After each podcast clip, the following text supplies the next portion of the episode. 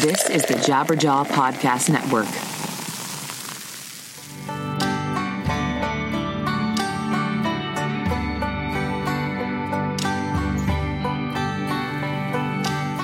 What's up, everybody? Happy summer, right in the middle of it. Hopefully, you're doing well. I'm Ray Harkins, your host for 100 Words or Less, the podcast, where we gallivant in independent music and we talk to people who make it up, whether it's, you know, playing in bands, whether it's behind the scenes, whether it's taking all the stuff that you have learned from this beautiful, beautiful scene and apply it to other creative endeavors. That's that's who we got on the show, and it's it's it's a good time, right? I'm having a good time. Thank you very much for everybody who's recently dove into this show because I've been getting a lot of feedback from uh, from new people who have been listening to the show via you know Spotify and other different platforms. The show is uh, spreading its tentacles, and I love that. I really appreciate you checking this thing out. So because uh, there's there's a lot of other things that you could be doing with your time, like so much. Like you know, this podcast, quote unquote, competes against everything else that's out there, from you know Netflix to games on your phone to other podcasts or whatever. So the fact that so many of you download this and take your time to spend time with this is really really valuable. And i, I want to make sure like this is not just like platitudes. I'm not just like putting it out there because like oh thank you very much for tuning in. It's like no i really genuinely appreciate that. So i hope you know that. The guest this week is Matt Coplon. He is the vocalist for band a band called Reversal of Man, who loomed large in my in early 2000s, you know, screamo, hardcore, whatever you want to call it. It loomed large in my uh, my uh, I guess musical input, as it were, uh, because I was uh, obsessed with all things that kind of uh, circled around the ebullition uh, ecosystem. And uh, if you don't know what ebullition is, then uh, you can easily Google it. But uh, to give you a brief history lesson, Ebullition Records was a record label based out of Goleta, California, which is basically right next to Santa Barbara. And uh, they were not only a label, but a distro as well, run by a guy named Kent McClard and they had uh, DIY or die was their their life's blood. They you know basically didn't stock records that had barcodes, and uh, you know they sold to record stores, uh, independent record stores around the country. And uh, I visited the distro many times. Um, Kent, I knew on a first name basis when I would come into the uh, the distro to buy more stuff, and I just really, really admired um, all of the bands that kind of circled in that uh, that world. Uh, just because it was, you know, it was very hand to mouth, very reactionary. It was like we're going to self screen print shirts from a thrift store and sell them later on tonight at our show. Um, you know, bands like Yaphet Kotto and Orchid and all that stuff was just, um, I was so lucky to have witnessed a lot of those bands and to be able to kind of experience that. And so Reversal Man was completely in that wheelhouse. So um, let's get some, let's get some stuff that is on my mind onto your mind. And then I'll talk a little bit more about Matt before we dive in. Uh, first of all, I am in Hawaii and I'm posting this episode, that shows how dedicated I am to not only you, but this show. I just, I have to give myself a pat in the back, back occasionally because I mean, it's like whatever, 315, 14 episodes in. And uh, very rarely do I take a week off. So, uh, yeah, just, you know, way to go, Ray. but uh, band merch, right? You wear band merch. I'm wearing band merch as we speak. I'm wearing a disembodied t shirt and uh, you need to buy band merch and you can do that at rockabilia.com and use the code pc jabberjaw. Will get you 15% off of your first order. I love their service. They've got so many items to choose from. Anything you can think of from like really obscure bands to the biggest bands in the world they have it and they have options for you. Great shipping rates like they're not you know being like oh cool here's a $15 you know first class mail charge. It's like no they're charging you the reasonable amount. And uh, they're just they're great people over there. I've i've gotten to know one of the uh, guys Frankie a little bit through our business dealings, and uh, yeah, he's just he's just a dude that supports the scene, man. as simple as simple as that. So support Rockabilia, you support this show. PC Jabberjaw will get you fifteen percent off your order, and you should cash in on that immediately if you already haven't. So, and if you have, then just tell a friend. Okay. Uh, what else do I got? Um, Nothing, nothing else. I mean, actually, no, that's not true. I've been having a lot of feedback as well. From a couple weeks ago, I told many of you, well, not many of you, all of you who listen to the show, have been having uh, some struggles with my uh, my son as far as him going through some anxiety and some fears. Uh, he's been going to therapy, and I really appreciate all of you who have reached out about that um, because you, you don't know how to deal with that. this is something that uh, many of my family members have suffered from. I personally haven't uh, gone through it myself.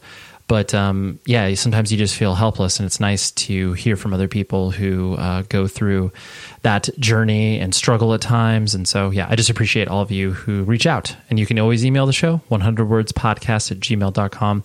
I am uh, pretty punishing when it comes to responses.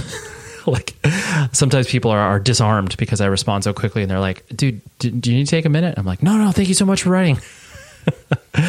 but um, yeah, so like I said, Matt vocalist of Reversal of Man. He uh, also is a very, very well known uh, BMX industry lifer. He's uh, he, we talk about that a little bit in the interview, but um, I just Reversal of Man was an incredible band. Uh, you know, short lived as far as the uh, years and musical output, but uh, the Revolution Summer EP. That was the first thing that I got into them on, and then uh, this is the This Is Medicine LP was also incredible, and that came out in Ebullition Records.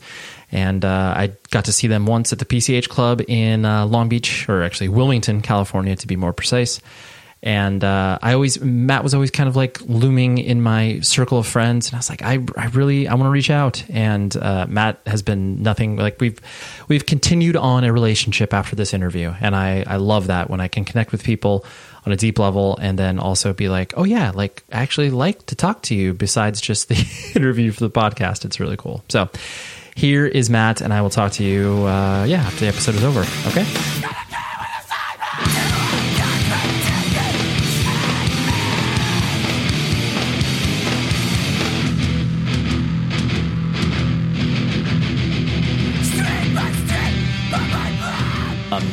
So yeah, like I said, I kind of you know uh, start these things off my own personal entry point to you know you your music and everything like that. Um, so and reversal of man for w- whatever reason, being from Southern California, it, it, just loom your band loomed very large in my life because uh, you know I saw you guys play at the PCH Club um, in Long Beach and I was also really piped into the you know ebullition scene. Like basically any band that had any sort of tangential affiliation to the label or the distro, I was just you know all on board.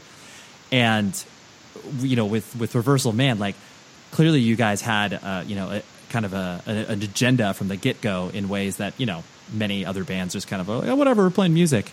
Um, I presume that kind of uh, intention uh, was really at the forefront of your guys' mind as you started to kind of put things together, or did it just kind of happen, you know, as you started to kind of flesh out the the music and the message kind of came um, at the same time, I guess. Um, that's actually a really good question. I've, I've, been thinking about this. I had a conversation with my buddy Justin last week, and and uh, he he's an old friend of mine from the from the punk and hardcore scene as well. And as we were talking about it, I realized like there were there were almost like different different different different historical parts of the band. We were only around for five years, but I feel like you know the the beginning was us. Well, I mean, mo- most of the lyrics were written by myself, but a, a lot of those lyrics were based on just random things I was I was kind of into at the time, and that seemed to be the first Avatar from like '95 to '97. Like for some reason I, I, got into like extraterrestrial stuff. I don't know why because looking back, I'm like, why was why was I even interested in that? well, dude, so kid, like that, kid, uh, kids get interested in UFOs and ghosts and unexplained stuff. So I get that. yeah, yeah. So there was a little bit of that in the beginning, which you know was, was kind of funny looking back on, and then. um and then I would say in like '97, um, a lot of family related stuff started popping up, and I realized that like a lot of stuff dealing with my grandparents as they were getting older because they they essentially raised me. So i had a very strong connection to both my grandmother and my grandfather on my maternal side. So those issues were popping up and and like um, um, death kind of popped up a lot in that. I, I don't know why.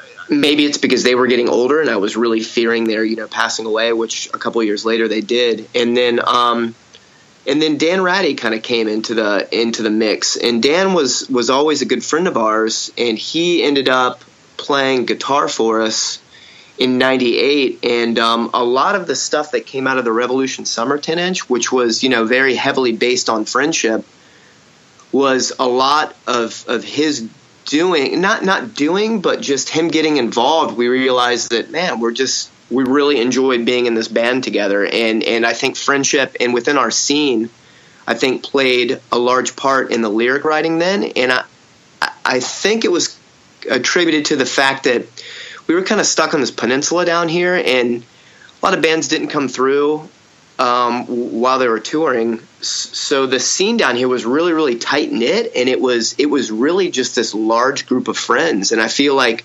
Reversal of Man was an extension or an extending into that. So as I as I'm getting older, I realize that Reversal Man wasn't necessarily the five dudes that were in the band. And I feel that Chris Taylor from Page 99 kind of briefed on this as well. Like it was a, a much larger group of people, almost encompassing our whole scene and that was what really played in the lyrics in '98.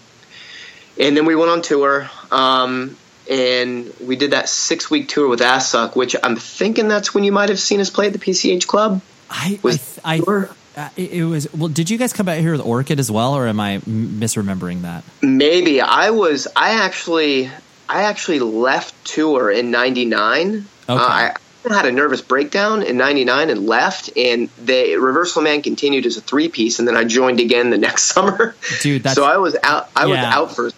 I think okay that that that probably was the, when I saw because I, I never saw Assuck, um, so I, I and I know I would have like you know stuck around to see them or whatever. But yeah, that that, that makes sense. I I do like how you painted that picture because I, I think a lot of you know scenes, especially you know kind of uh, pre or you know in the infancy of the internet, you know you were left to your own devices and the only way you connected were you know pen pals and letters and you know maybe message boards as you know that started to become a thing but yeah the, certain bands and certain scenes really kind of rallied around that fact of what you're talking about where it's just like yeah you know we're we are a band and we are these you know four or five members but everybody kind of rallies around it in a way that is like this is eh, you know eh, eh, whether anyone could describe it at the time it's kind of emblematic of our town and our scene.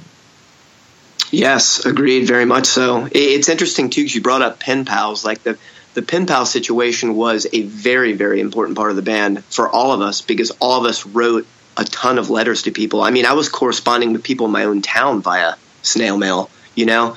And it, when i started college right after reversal man started in the summer of 95 and i remember i, I chose uh, environmental science just because i thought oh you know there's some weird connection to the environment animal liberation which i was really into at the time so i'll get into this which i eventually switched to english and creative writing but i was writing i was probably writing 25 letters a week in between going to class and I would get you know six or seven letters in a day, and by that night when I was done studying, I would write six or seven more letters out to people. And I think the original lengthy tours we did.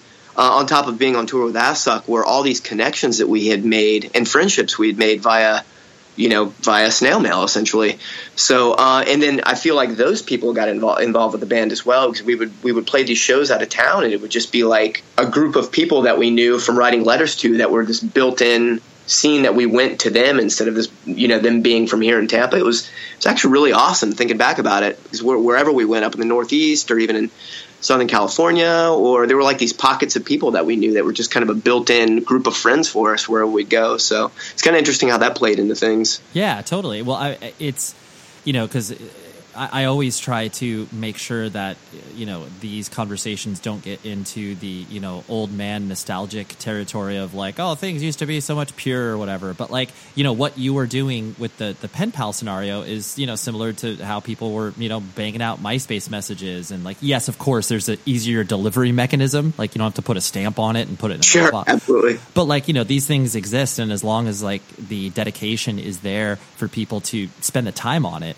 um, you know, then it's uh, like like you said, then you're able to show up at places and have um, you know familiar faces. Like even though, like you said, you've you know never met in real life, but then you meet the person and it's like, oh yeah, like we're already you know we're talking about the the cool vegan spot in town or whatever, and that's that's really you know I, I think that is special about this scene because of that. You know.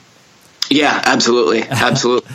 and uh, in Tampa, it was it was amazing. Like it was a, a younger scene here. Like people when I was in high school in the in the mid to late '90s, like it was a really small scene. And by I mean by '97, Tampa had become this really really thriving scene, and bands were finally coming down to to visit. It was it was really amazing. There was a draw. I mean, this is kind of tangential, but you know, when I first started going to shows in the early '90s, there was, there was none of that. It was you get big bands down here, but the DIY scene was very very minimal and then you know through the 90s and early 2000 early aughts I should say it, it, got really really I don't know it became a really really rich and huge scene. So definitely stoked to look back on that yeah. thinking about it. No for sure. Yeah. And especially too when you have uh, certain bands that you know uh, quote unquote make it out of the town and you know have some sort of national recognition then other people you know other younger kids look at that and are like oh like I can do that in some fashion. And so yeah that, that's the only way that um, you know scenes get built. And i've always,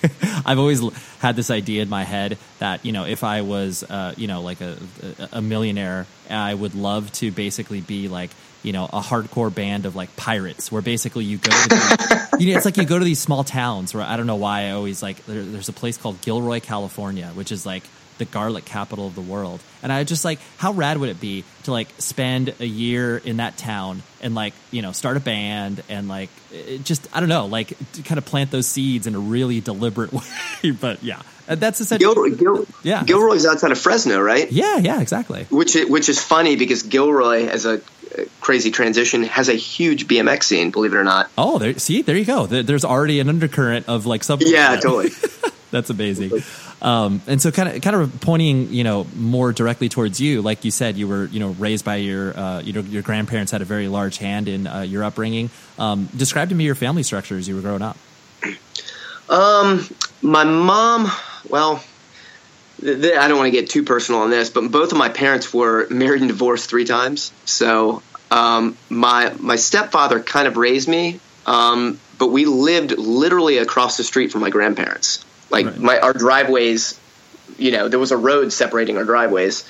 So uh, my mom worked a lot. Um, she had several kind of big deal jobs. She was uh, a manager of at Reynolds Aluminum actually here in Tampa for a while. Um, so I was I was raised mostly by my grandmother and my grandfather. My grandfather passed away in '95. Um, he was a World War II veteran, so I, I I had a really strong connection to him um, just with his history, and he was a really, really intelligent person, really, really good at math. And then my grandmother did all the, you know, she raised me and took us places and whatnot. So, um, unfortunately, my my mom, because she was working full time and then eventually got a divorce from my stepdad, she she was not really around as much as she'd like to be. So that's where my grandparents came in, and um, it was weird. I my grandmother was an alcoholic and she had a gambling addiction. She was basically an addict. I mean, she had all kinds of, of vices, and I feel like because of who she was, made me who I was. Because I didn't, in this weird roundabout way, I didn't want to upset her in any way. So what I did was I did the opposite of what she did in this weird roundabout like. So you know, I, have never tried alcohol, I never did that. Right. I didn't even or anything like that. So so she kind of set this benchmark for the person I didn't want to become, but also the person I didn't want to piss off. so, uh, sure, really bizarre relationship. Um, but I mean, I loved her to death, and and um, I, I, miss her quite a bit. But yeah, she she pretty much raised us, both me and my youngest brother, actually. So, um, and then later on, when we, uh, it's funny, cause late, as a side note, we we would eventually do shows in our garage, um, mostly in the summer of 90, summers of 99, 96, and 97. My, my mom at that time kind of was, I was experiencing, experiencing some rough times. She actually worked at a bingo hall, believe it or not, at night. So okay. um, we would have these bands come in and play either our garage or my living room. Bands would come in right after she left to work. We would play um, the house would be a wreck. We'd clean up the house, the bands would leave, and then my mom would come home from work. And the funny thing is, is that she didn't know about this until recently. so I had made like some Instagram post about it, and she's like, "I had no clue you were doing this." well, I guess we did a good job then. Yeah, totally. You're like, so, "Hey, we were doing these covert shows, and the, the person that lives in the house has no idea this is happening." It's like, "Oh, perfect. Yeah, we can keep this going." But I, the crazy thing was too is that my grandmother never said anything about it. Like she was the garage faced my grandmother's house, and I'm talking. I mean, you know, obviously there's extremely loud bands playing in the garage, you know, and she never she never ratted us out. I thought it was pretty awesome.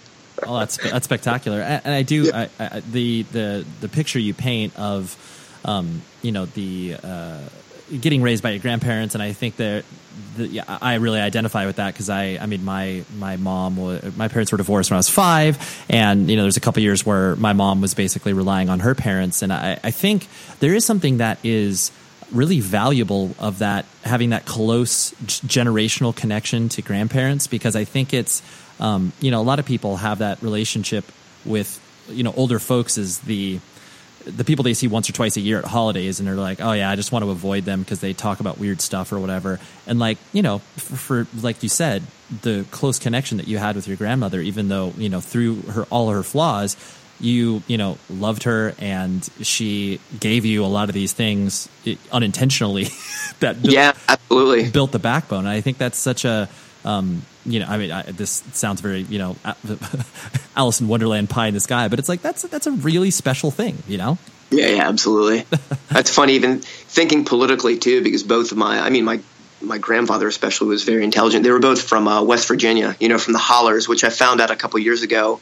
Um, is is vernacular for Hollow, which is just a basically a little neighborhood in West Virginia. But you know, they grew up in a really rough area. My grandmother was extremely poor uh, growing up, and you know, along with that came with very conservative, not religious because they weren't religious, but political views. So it was interesting, like even growing up with like honestly a little bit of racism going racism going on in there too. Like it's it's weird that I completely disconnected from that as well and almost fought it. Like no, this is you know I learned this is not the way to think. Yeah, you know it was I don't know. You think, given the environment, I would have turned out to be all of my brothers, for that matter, would have turned out to be you know different people, but somehow we turned out to be the complete opposite. Which I don't know. It's kind of funny how that works. BMX and uh, you know, kind of hardcore into your life at around 1989. And it seemed like that was a you know real pivotal year.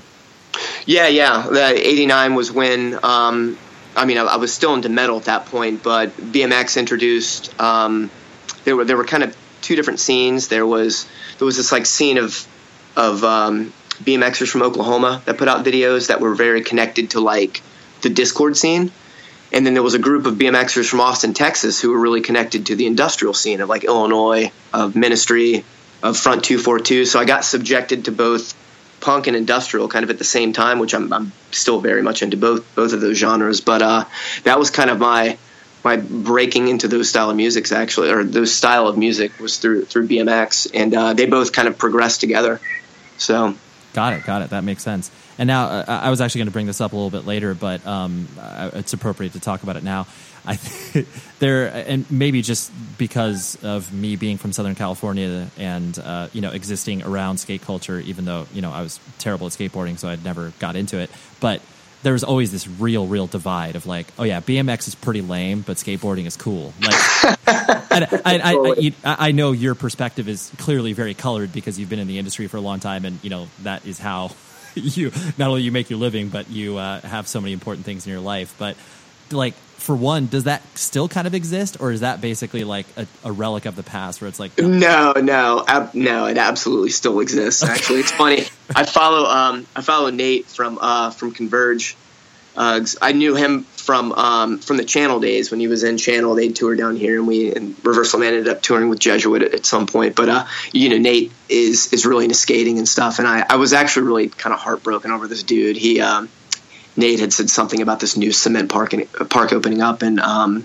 the part of Virginia, which I think he still still lives in. And there was this other like kind of straight edge dude that made this really backhanded comment about BMX, and I'm like, I'm not a troll, but I so badly want to jump in there and say something like, dude, this is just this is just really lame.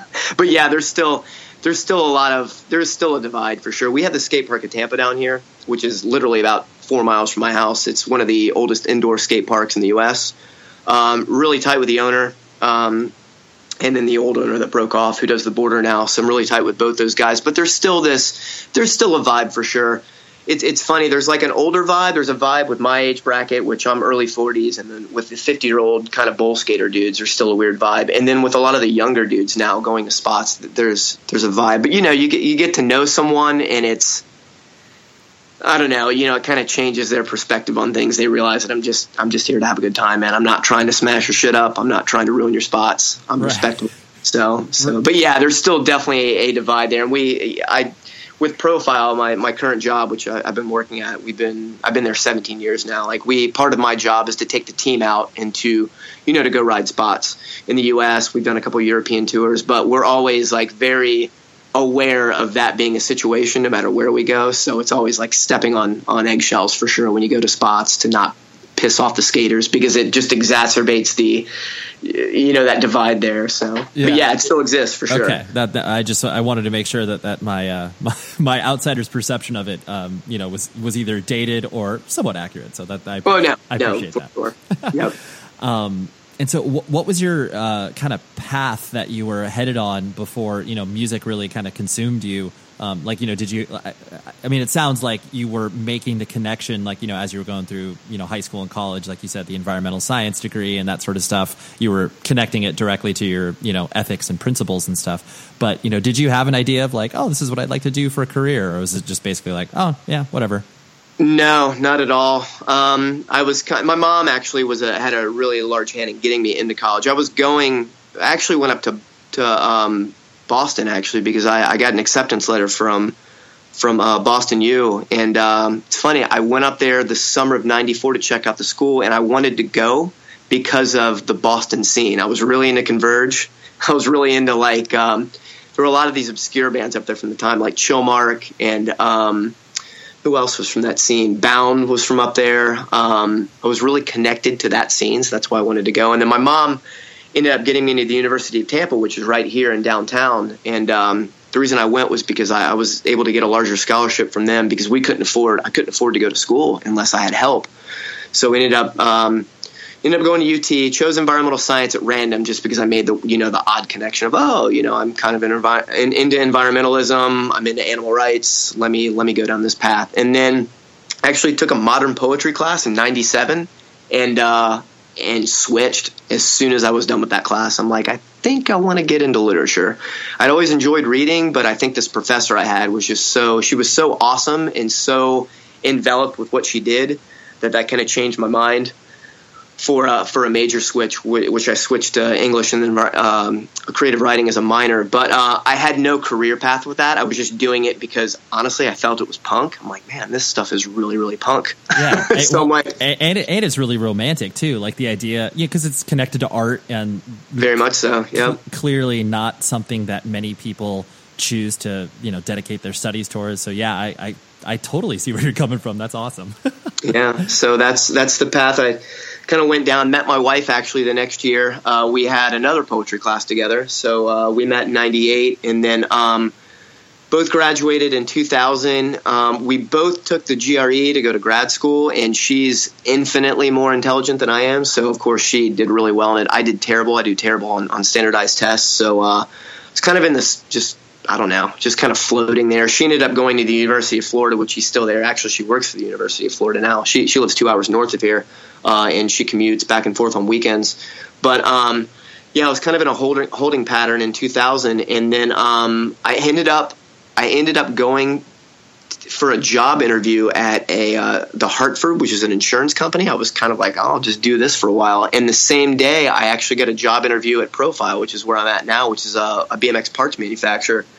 And uh, I was like, uh, do I want this eight dollar job slinging bike parts, or do I want this career job where I make you know thirty five thousand dollars a year selling insurance? And I'm like, nah, I'm gonna go with the parts. yeah, yeah, totally. so that was an 01. I've been there 17 years, so that's kind of the path I, I took. I mean, it's interesting, like the, the, the degree I got and the creative writing that I did. It, I, I actually do use it there because I'm doing a lot of our social media. Actually, I do a lot of our social media. I do a lot of our web work. Um, I shoot photos for our product and for our writers. So, I mean, the photo stuff came much later on, but um, I'm actually using it, which kind of feels good. But it's funny because when I was at UT, they had a separate um, business wing of the school, and I always it's funny because I remember I wrote a poem about it actually, and I, I called this sounds terrible. I, I, I made this analogy to like people who study who were studying businesses as, being soulless. like right. how crappy does that sound now? And then uh, and now here I am 17 years later and I'm literally selling that's what I've been doing for 17 years is selling bike parts yeah so well yeah but, yeah yeah that that's a that's a sliding scale it just depends like you know uh, yeah when you hear the word sales like there you know is uh, imagery of people you know from the movie Glengarry Glen Ross of just like always be closing. It doesn't matter what you're selling. You could be selling knives or you know whatever. And it's like, well, like no, I want to care about what I'm selling and not just like a sales job or whatever. So I, I, I understand you you can apply all the stuff that you've learned not only from like the punk and hardcore scene, but like your actual degree and be like, oh yeah, like I'm I'm being artistic and that feels good.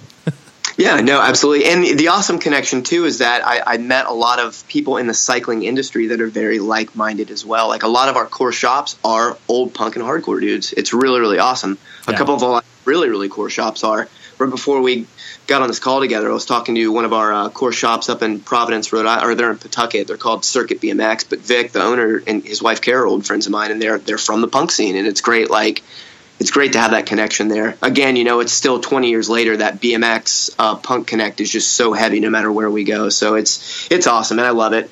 Yeah, the connectivity is there. I mean, subcultures will attract uh, you know people of all different walks of life, but at the end of the day, you're attracted to something that is you know left of center. And like you know, even though whatever skateboarding and BMX is you know more mainstream than it was you know 15 years ago, it's still a subculture. It's still especially if you're trying to you know make it the center of your life and it's like you know most people like you said they'd look at an insurance job and be like oh yeah that's the practical thing to do so yeah hey pardon the interruption but this is a very positive interruption. So you've heard a ton about privacy policies in the past month or so right? You've got all those incessant emails about stuff. But have you ever heard about a company being stoked on their privacy policy? Well one of my favorite clients WeTransfer absolutely is. For one, they don't sell user data. They don't snoop or spy on files, and they don't want anyone to know your shoe size, soft drink preference, or shopping history, which is incredibly important when you're sending files. They're all about making file sharing super easy for everyone, and have you worrying about privacy is the last thing that you need to think about when you're working with them. WeTransfer serves ads to keep their service free, but never in that creepy, I was literally just talking about that thing and then all of a sudden it appears on my computer screen. So that's very positive. In fact, they reserve 30% of their ad space to showcase the work of artists from around the world, which is awesome because I've seen podcasters being featured on there. I've seen musicians. It's super, super cool. It's their way of making the internet a nicer, simpler, more beautiful place because, after all, we need that when we're existing in our digital lives. So start sending files privately and securely at WeTransfer.com. You make WeTransfer. I love this service so much Big props to WeTransfer, the only way to send big files. Okay, now back to the show. Just because you know the, the history of reversal of man, you know, has been you know pretty well documented as far as uh, you know. I'm not going to hit a lot of the same beats that uh, other people have spoken about, but like something that always intrigued me about um, you know you your vocal stylings and then the fact that um, there were you know other bands that were you know doing similar ish things to you guys but it was always the vocals that really, really set bands of that nature apart. And you guys completely fell into that. Like, you know, your vocals like are very take it or leave it. People either like love Reversal of Man or they're like, dude, that guy is shrieking and I can't even like begin. you know what I'm saying? Like, sure, absolutely. And did, I guess, did people, um, you know, uh, uh, did you get kind of that feedback? Like, not people going up to you being like, "Oh yeah, I hate your band because of your vocals or whatever," but like, you know, did you feel that kind of like take it or leave it with Reversal of Man, or or was it um, was it something that you know you just didn't really recognize until after the fact? Um, it's a good question. Um, I hate my vocals. I hate the way they sound. I hate, and I'm sure that's probably with most people that consider. I don't. I don't consider myself a musician by any means, but um I thought about this as well, and I think for us, it was less the recordings and more the live shows that really mattered. I, I had, um, again, talking to my friend Justin the other day, and this is tangential, but I think connects to, to answering this question. He was like asking about a reunion show, which will never happen because there's just no way we could do it. But you know, a lot of the bands getting back together to, to do these reunion shows. Um, it, it was for us. It was more about the live show. So it was less about my vocals and more about just the absolute kind of chaos going on on stage that really mattered to us. I think. Right. Um, the re- the records were a delivery mechanism for you know the message, and then the fact that you could play these songs live and hopefully get people out to the show. Yeah, yeah, absolutely. And, and I think maybe that stemmed from the bands that we were looking up to because from that same style of music, you know, like was thinking of bands like Honeywell and Portraits of Past and Frail. You know, Frail's very hit or miss. People, um, I was talking to Chris Callahan about it the other day. He was like, "Yeah, Frail. He, I guess. I mean, from what I gathered, he doesn't he doesn't like them at all. But I, I could see a lot of people disliking that that very shrill noise. But for us, that's what we that's what we emulated. That's what we idolized. So that's what we tried to do. Right. Um, and when I saw Frail live, I got it. I'm like, it wasn't the recordings for me. It was seeing them live and how much power and energy and emotion went into their live show. That was really forced and, first and for, uh, first and, and foremost and in the forefront. So, um, yeah, the recorded stuff. Like I remember a lot of those. I remember being at the um, where we had shows was at the. Um, we had a couple different houses that we did shows at, and when Steve Heritage from Assück was recording, let's see what album was that? That was This Is Medicine album. I, I we were doing the vocals, and I couldn't stand the way that they were sounding. So he actually put a um, uh, some sort of reverb, reverb or something on it to make them sound different. so that's like where the where the vocals progressed. It wasn't it wasn't intentional to go with the music. It was more of, man, I really don't like listening to this, so I'm going to change the way it sounds. So um, that's really funny. It's like, well, this this is this is borderline unlistenable, so I'm going to go ahead and put some stuff on it. that's so yeah, which which is funny because I feel like it even made it more unlistenable. Uh, not that I didn't care about it, I did very much, but it's like when like I'm listening to bands like Union of Uranus or like His Hero's Gone. I'm thinking like, man, these dudes as vocalists are this is powerful. This is brutal. I'm sure they probably thought the same thing about their own vocals, but um, but yeah, that's kind of, that's kind of where we went with with with the vocal patterning. Um, sure. And it's funny like listening to that stuff now because I listen to like like now with like Meat Wound, who's our local band here. It's Dan from Combat Wounded Veteran. Like his vocal patterns, I they invited me to do two guest songs last summer on their EP that they put out before they left for tour, and I'm like listening to Dan's vocals, and I'm like, this is so strategic and so well done. I feel like I feel like I'm blowing this for you guys. totally, you're like, I, but it's funny because I I think honestly most of the time, like especially when you're recording vocals you feel like you know even if it's like a loud you know visceral band like you're recording is such a sterile environment that you feel like you're just ruining it you know? It's just like oh gosh like it sounds terrible coming through the headphones and so yeah i don't that, you're not alone that's in that. really good point. That's a really good point. Actually thinking about that when dan and i were doing those vocals we were facing each other doing it. I was like oh, that's it. You look way cooler. You sound way cooler. Man, this sucks. Yeah, totally. You're like, I'm like red faced and sweating, and you look like you're yeah. just like fine yelling. That's so funny. Yeah, totally. That's really funny. that is funny.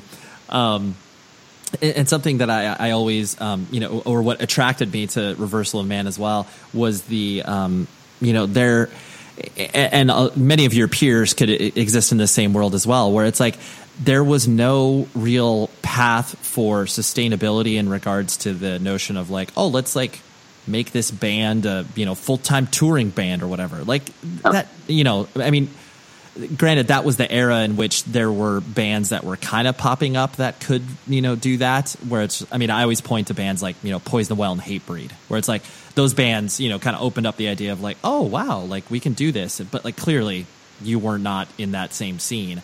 Um, and so it always felt like you know when you go to see you know reversal man it's like hey this could be the last time they're coming through. Like you, you never know. Like and yeah. um the, did I, I, guess did you um being in the middle of it did did it kind of feel that way too where it was like always sort of fragile? Or did it feel very i guess focused where it's like no man we're going to push this as far as we can? Um starting honestly after that tour in 98 with Assück where we toured we did was that two back to back tours? No, it, 98 was six weeks, and then 99 was six weeks, and then Europe. Um, that's when I like to use the term fragile. Fragile was definitely like, I, I, in my mind, I any day it could have it could have imploded upon itself. Not that we weren't, not that we weren't tight. I mean, I'm still tight with all the dudes, um, except John, which is another story, but that, that was the drummer. But all the other dudes in the band, I'm still really, really tight with. It was more of like um, touring for that long was just really, really brutal. Um, I mean, you know it is. You guys, you um, you guys tour. Um, I, I don't know if you if you tour for that long, but it's it's really, really wrenching on you. And um, yeah, I think starting in '98, after that, uh, the tour was amazing with Assück. It was six weeks long, but after that, I'm like, man, that was really, really draining. And I think that's when things got a little bit more volatile. Where, you know, the next summer we we did a European tour, which was amazing. I would never take any of that stuff back, but it was just like I was I was fearing it. I'm like, man, we're going to be gone all summer again. I mean, this is also when I was really, really getting into BMX and I was traveling a lot more for it. So not being able to ride my bike for three months at a time was obviously, you know, really painful. Totally. But but no, I don't think as far as like long run went, like no. I mean, we were doing it as, and I think Chris again from Page and I hit this on the head too. Like you'd go to play shows for forty, you know, to forty people and be stoked. You know, that's all you could really ask for, and you you play your heart out. And if if five people came up to you afterwards and said they were really stoked on what you guys did, then mission accomplished. If one person did that, you know, mission right. accomplished. So we weren't thinking like long term at all, and and uh, it's also a scary thought too to think of all the bands that that I was really into that that like kind of broke up or came back later on and tried to produce you know more material, and it's like there's it's just not I don't know it's so hard to recreate that when you don't know what you're doing. I feel like a lot of this experimental stuff happened because it was just happenstance. You know, it was like we're gonna put a bunch of stuff together and it it may or may not work. Where you know a lot of bands kind of get more into this situation, and I could be completely going off tangent here, but you, you start like putting things together and it loses its it loses its feeling because it's so it it, it, it it's put on like this I don't know this map of creation, you know, where where then we would just get together, we would practice, play, you know, throw a bunch of crap together, and if it worked, it worked. And uh, we were just kind of looking forward to that weekend. You know, we get to play out to forty of our friends. So, and that's what that's what we we strive for, and that's what that's what made us stoked. Yeah. So, well, that, that's I, I do like the the, the words that you use there, like the map of creation, because I, you know, not clearly not slighting bands that you know are now like now there is a uh, path in which bands can start and have a vision of how they could turn this into where it's like, oh yes, like you know, I am a touring musician, you know, and that's awesome because so many of our friends exist in that world. But like when they when you get on the treadmill of you know you're on tour 10 months out of the year and then you have no uh, connectivity to the world at large beyond existing in vans and buses and whatever then you start to you know frankly you just run out of material to like pull inspiration from you know? And like yeah you're that's that's a really good point. I never thought of that for sure. Absolutely. Yeah but like like you said but the the, the fact that you know um, so many I mean, Reversal Man is a prime example of a band that you know you guys existed in a, a shorter period of time. You accomplished a decent amount as far as touring and, and releasing records, but like there, you know, there probably was no sustain. There, well, obviously there was no sustainability in the fact that you were you were creating when it was you know convenient for you and when it was like okay yeah like like you said this is just like okay I, yeah i guess we'll tour because you know we're we're off during this time and like we just released a record or whatever as opposed to okay it's been 18 months it's time for a new record you know? Yeah totally. No, absolutely. Yeah it was interesting too because every break we got we would be on the road like winter break you know the two weeks um, that you you had had breaks for, from college um, and from school for that matter. Well, Jeff was still in high school at the time, our bass player, but like the two weeks in between um, winter and spring, it's like take off. You know, you go to Canada or you go to California, wherever, and then summer was like always slated. We're just going to be on the road. I mean, granted, we were doing it for fun. It's not like we were like, all right, we need to go out there and make some cash. It's like we're gonna yeah, we're totally. gonna go to school in the uh, in the uh, in the spring. We're gonna work at the same time part time I was working at a Dunkin' Donuts actually. We'd save up all of our money and we would spend all that money to tour, which was rad. That's all we wanted to do. Like we're going to dump it back in because we just want to play shows. Um, so yeah, to think of it, I mean, it would have been, you know, and I think with a different band might have been cool to try to do something more serious, but I don't think we even took ourselves that serious. we were just like, we just want to play to our friends, play a bunch of, you know, really loud music and have this kind of emotional experience. And then, and then go back to um, what we were doing in the fall. You know, back to school or go back to work and start over again and start saving for that next one. Well, so. but uh, maybe maybe this is just due to the age in which I was, um, you know, uh, consuming your music. You know, whatever, 17, 18, 19 years old.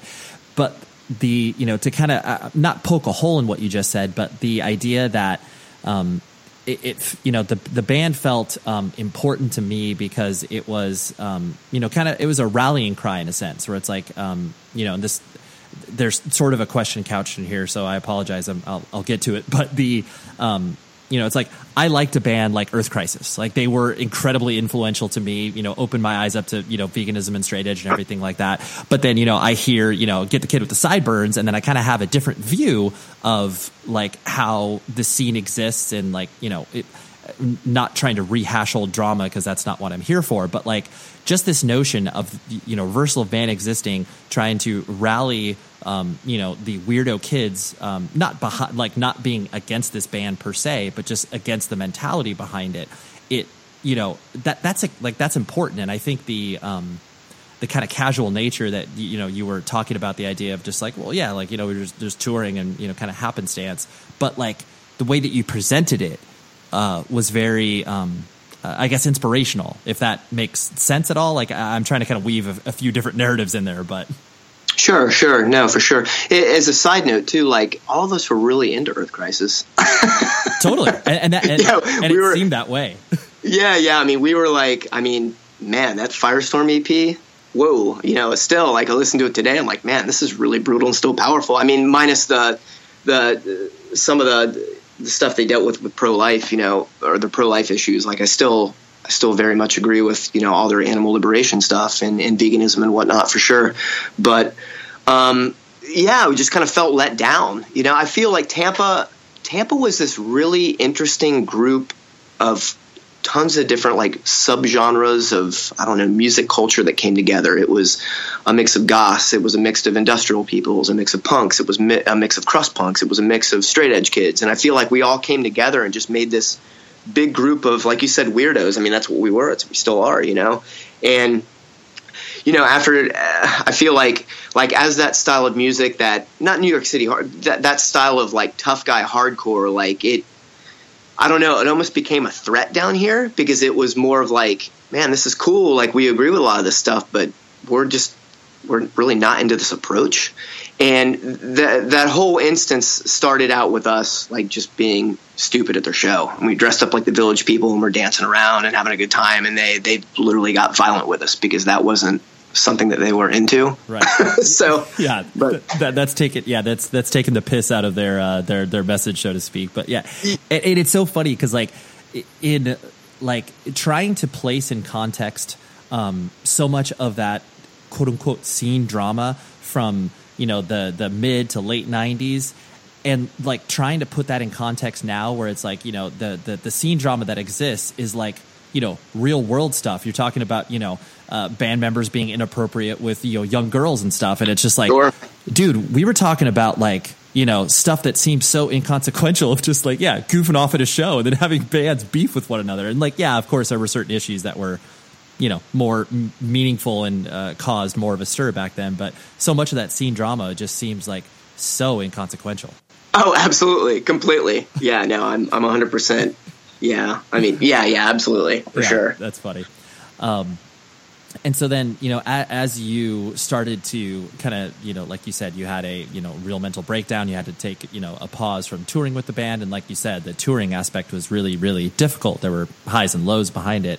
Um, you know did w- as you started to transition out of the kind of you know the band life and then start to you know look at the real world was there um, I, I guess did, did, it feel uh, weird making that transition? Was it like a relief in certain respects, or you know, because sometimes people have that like, oh, I am known as you know Matt from Reversal of Man, and like now I am not known as that. Um, did was there a difficulty in transitioning between those two?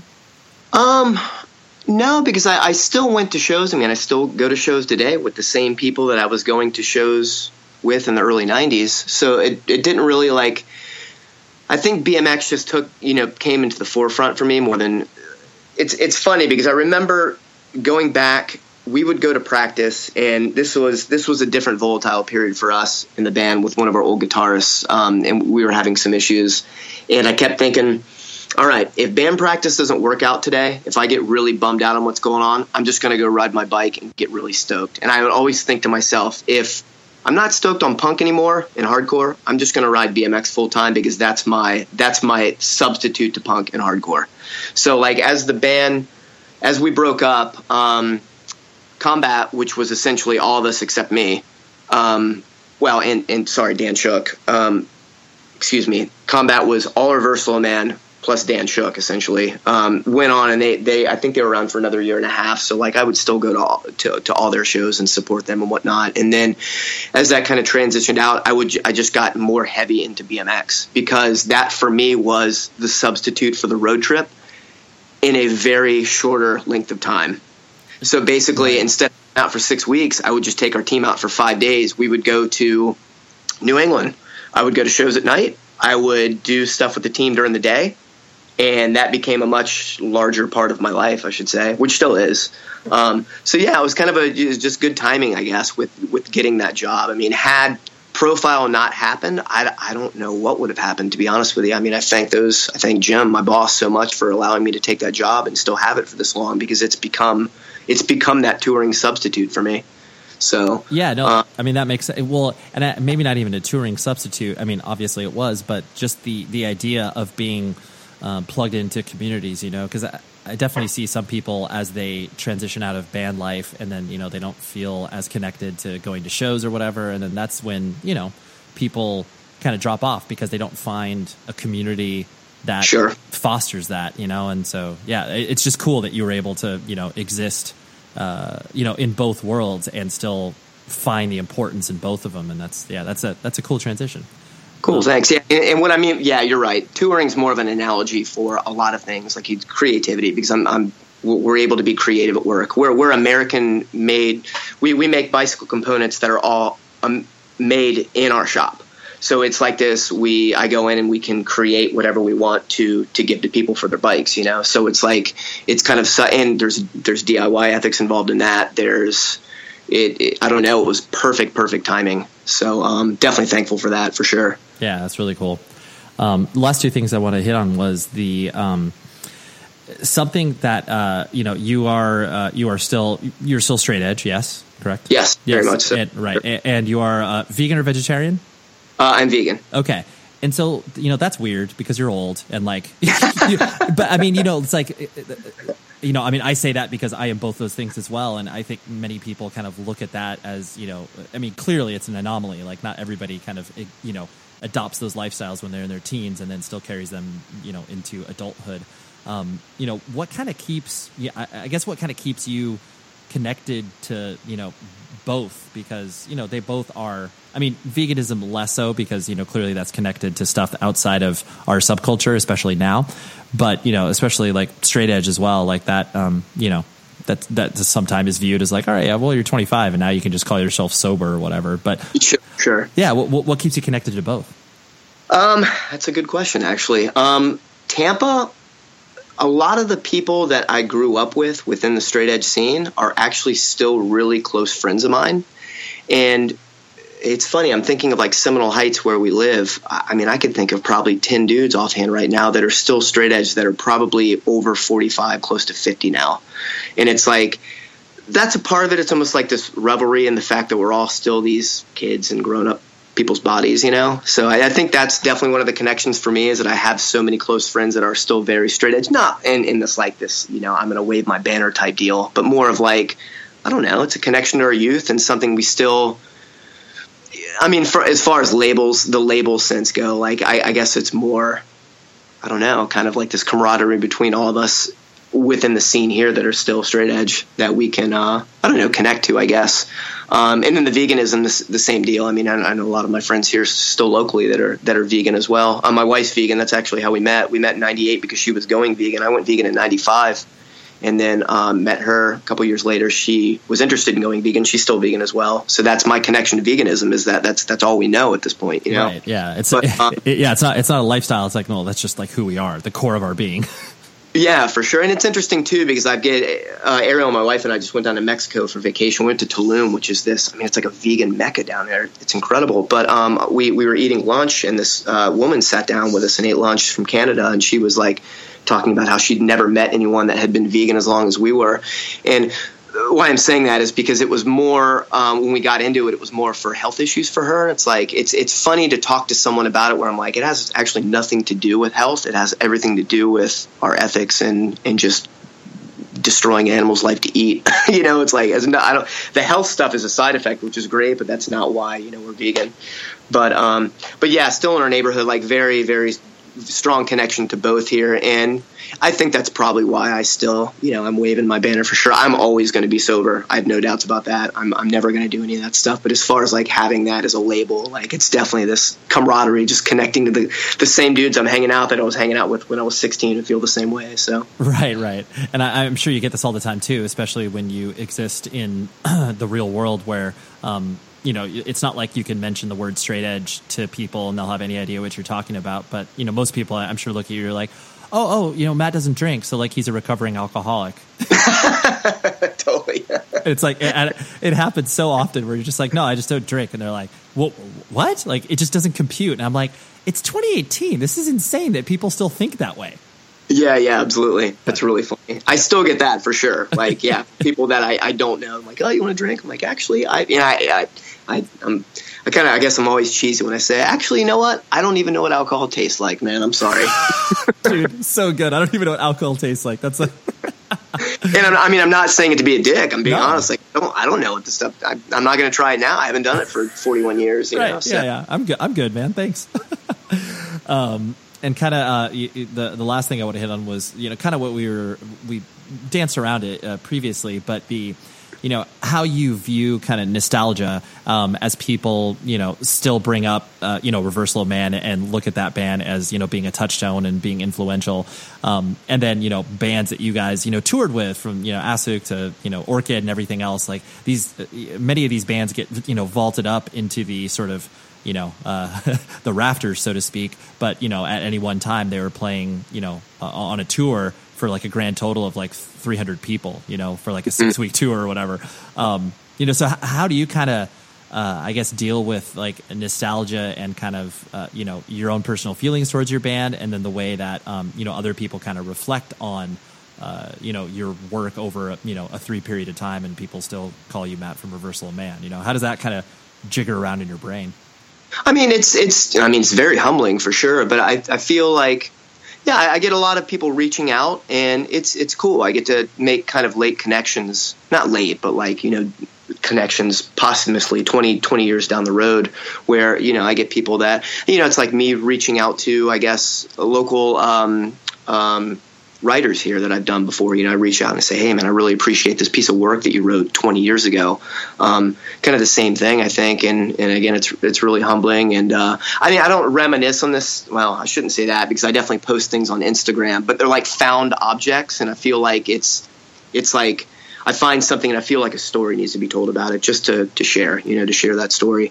But, um, I mean, I don't, I, I guess looking back, I mean, I don't, I don't feel any negativity towards that. I'm not really sure. I guess it's kind of an open ended question. Um, but I definitely appreciate it all. I miss it a lot. I'm not going to lie. I don't. I don't hate it. I, I, mean, I try not to hate it because I have other things going on that I feel that I can create to to offer other people you know, as it, whether it be art, whether it be writing, whether it be photography or, or writing with people during sessions or whatnot. But um, I, again, I feel too like Tampa's experiencing a renaissance right now with a lot of the dudes that I and women that I grew up with uh, here in the scene that are doing new projects. So it's it's kind of really awesome to start not experiencing it again. It's just like it's still here. It never went anywhere. It's just like whether people know about it or not. Tampa is always Tampa's always had really cool stuff going on, and it's just a surrogate for for what I experienced heavily from from '95 to 2000. Um, Jeff from Reversal Man's in a new band called Horsewhip. They're incredible. I mean, they sound like a brutal '90s hardcore band, and it's all my friends I grew up with. Uh, one of the dudes I actually still ride BMX with does vocals, uh, who is from a band Order of Importance from here.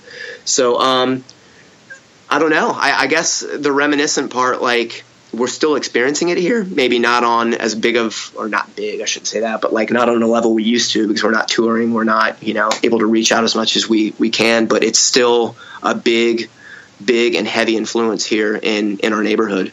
So I don't know. Sorry, that was kind of a roundabout answer to the question. No, Sorry. well, no, because I mean, it, it, I, I mean, I appreciate those thoughts because it's like you know, there's no real, you know, easy kind of uh, buttoned up answer for that. Just because it is Yep.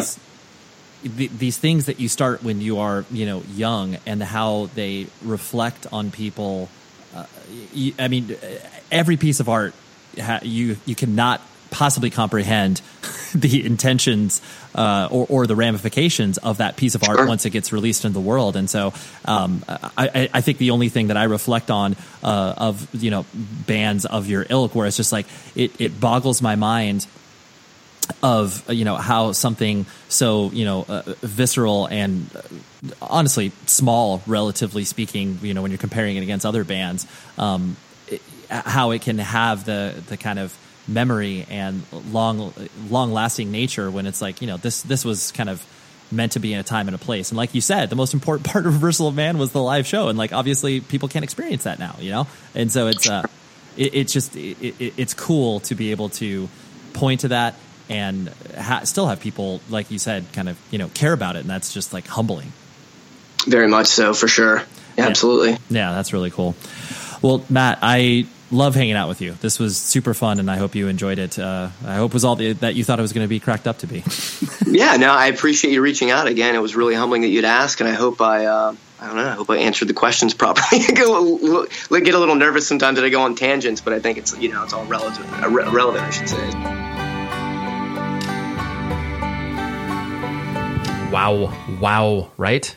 Matt was a great chat, and I hope you uh, you learned some stuff because I definitely know I did, and uh, I appreciated his uh, clarification on the whole BMX versus skate culture because, like you know, sometimes you just build up these ideas and archetypes in your head, and you don't know if they're actually reflective over what it is that uh, is the truth. So uh, I appreciated that, and uh, thank you very much, Matt, for taking the time because I know we had some scheduling issues, and uh, yeah, he, he took some time off of work for this, and I really appreciate that. So.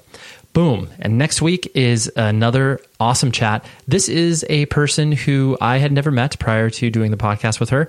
Her name is Yvette- Yvette Young from a band called Covet, and they're from Northern California. They have the whole sort of like, you know, art, indie rock, math rock thing, whatever you want to call it, instrumental. I adore the band, and when the opportunity to speak to her came across my my email inbox, I was like, "Yeah, actually, that sounds awesome." And she is incredibly compelling because basically she's like this, you know, guitar savant that has a large social media following, but you know comes from the sort of you know DIY principles that many of us know, and you know just goes to you know local independent shows, but then also has this large following online, and just kind of the two worlds that collide where she's like i'm just a normal human and then people happen to pay attention to what i'm doing online. So it's really interesting. But and covet is an awesome band. So they're coming out with a new record on triple crown or a new ep if i'm not mistaken. Six songs. Super super good. Probably going to be in my uh, year end best of list in some capacity but i don't know because it's not a full length. So anyways um, yeah so we got next week and please be safe everybody and i'll be talking to you from not hawaii next time okay? Talk to you then. Bye Oh, but wait one moment. WeTransfer is on a mission to make the internet a nicer, simpler, more beautiful place. That's why they built their site to send files with no logins, no passwords, and no privacy intrusions. Start sending files privately and securely at WeTransfer.com. You make WeTransfer. Boom. Done. Thank you very much. I'll see you next week. You've been listening to the Jabberjaw Podcast Network, jabberjawmedia.com. Shh.